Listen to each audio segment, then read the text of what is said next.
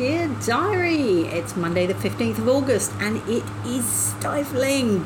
I genuinely don't know how long I can put up with this heat. I mean, I've got no choice but to put up with this heat, but you know, I can moan. I was supposed to be packing and cleaning and doing all those sort of lovely good things because I'm going away on holiday, but I've done zero because I just got no energy. So all I did was go to the cinema because it was beautifully cool. I went to see Prima Facie, which stars Jodie Comer. It's actually on at the, I think it's the Harold Pinter Theatre, and I did try and get tickets for it, but they sold out instantly. And just even at the cinema, it was a very powerful performance. It really was. She is an amazing actress.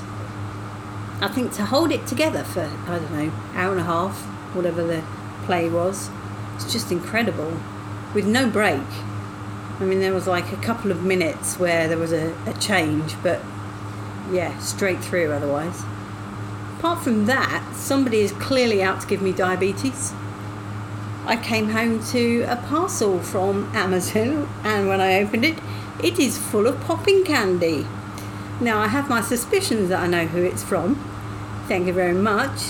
But yes, I have totally overloaded on sugar now. Between that and the ice pops that I keep eating, I'm going to be the size of the house. Well, even more so than I am currently. But we can blame that on my knee. What am I going to do after the 13th of September when I've had my knee done and I've got no excuse to exercise? I'm going to have to think of something else, aren't I? Other than that, I have just spent a vast amount of money on an aviation headset.